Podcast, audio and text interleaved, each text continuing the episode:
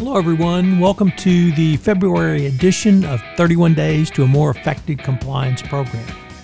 Over the next month, I'm going to take a deep dive into the role of human resources in fully operationalizing a best practices compliance program.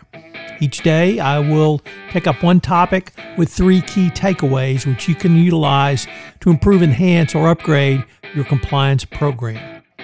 This series of 31 Days to a More Effective Compliance Program is a production of the Compliance Podcast Network. Incentivizing Compliance. In the Department of Justice's 2019 guidance in, under incentives and discipline measures, it stated incentive system. Has the company considered the implications of its incentives and rewards on compliance? How does the company incentivize compliance and ethical behavior? Have there been specific examples of actions taken, e.g., promotions or awards denied, as a result of compliance and ethical considerations? Who determines the compensation, including bonuses as well as discipline and promotion of compliance personnel? Further, one of the key points that represents that representatives of the Department of Justice and Securities and Exchange Commission have continually raised when discussing any best practices compliance programs. The 2012 FCPA guidance is clear that there should be incentives not only for following your own company's internal code of conduct, but also doing business the right way, i.e., not engaging in bribery and corruption. On incentives, the 2012 guidance said the Department of Justice and SEC recognize that positive incentives can also drive compliant behavior. These incentives can take many forms, such as personal evaluations, promotions, rewards for improving and developing a company's compliance program, and rewards for ethics and compliance leadership. Some organizations, for example, have made adherence to compliance a specific metric for management's bonuses so that compliance becomes an integral part of management's everyday concern. But it also recognizes the need for incentives not only to be limited to financial rewards, but sometimes simply acknowledging employees for doing the right thing can be as powerful a tool. All of this was neatly summed up in the 2012 guidance with a quote from a speech given by Stephen Cutler, then director of SEC enforcement. He said, Make integrity, ethics, and compliance part of the promotion, compensation, and evaluation process as well. For at the end of the day, the most effective way to communicate that doing the right thing is a priority is to reward it. Conversely, if employees are led to believe that it is not, when it comes to compensation and career advancement, all that counts is short term profitability, that cutting ethical corners is an acceptable way of getting there, they will perform to that measure. All of this demonstrates that incentives can take a wide range of avenues. The oilfield company Weatherford annually awards cash bonuses of $10,000 to employees who go above and beyond in ethics and compliance for the company. While some might intone this is to be only expected from a company that has concluded a multi year and multi million dollar enforcement action, if you want to change culture on compliance, not much says so more loudly than awarding that kind of money to an employee. You might also consider such mundane awards as making a compliance evaluation uh, a part of an employee's overall discretionary bonus at the end of the year. It can be 5%, it can be 10%, it can even be up to 20%. But once you put such uh, information in writing, you need to follow it.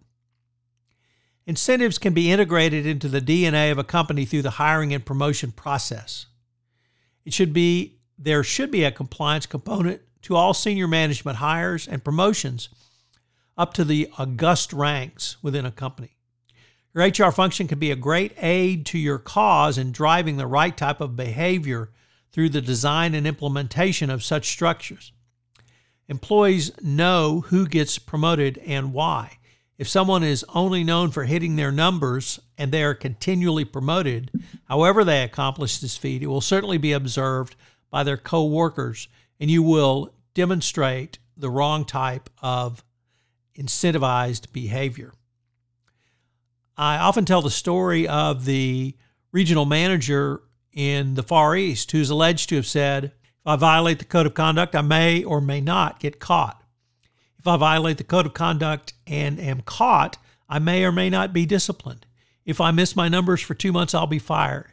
If that's the perverse or negative incentive, employees will get the message.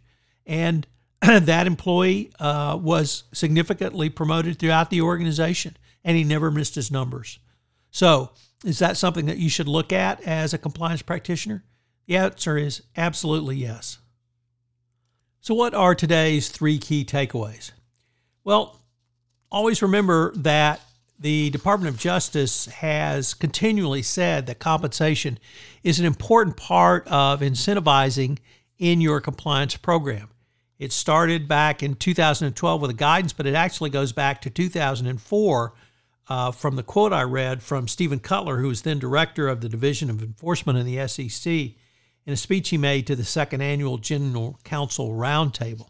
So the government has been on to this for some time, and the 2019 guidance continues this trend, specifically calling out incentives for doing business ethically and in compliance. Number two, this is where HR comes in, and this is why HR is so important. HR does incentives all the time. They do incentive uh, pay, they do incentives on discretionary bonus, they do a wide variety of incentives. HR can measure uh, behavior and incentivize behavior based upon those measures. HR can figure out non compensation incentives and uh, do those as well. It actually could be something as simple as a t shirt. Uh, uh, identifying an employee as uh, engaging in ethical behavior, most ethical award, or something along those lines. And that leads to point number three, which is always remember that incentives go far beyond financial rewards. Sometimes a pat on the back, sometimes an acknowledgement to your peers is enough to really incentivize employees to do business the right way. And when you have the opportunity to do that in a public forum, it can be a powerful incentive for employees to do so going forward. Thank you for joining me on this exploration of the role of HR in a best practices and fully operationalized compliance program on the February edition of 31 Days to a More Effective Compliance Program. 31 Days to a More Effective Compliance Program is a production of the Compliance Podcast Network. Thanks so much for listening. This podcast is a part of the C Suite Radio Network.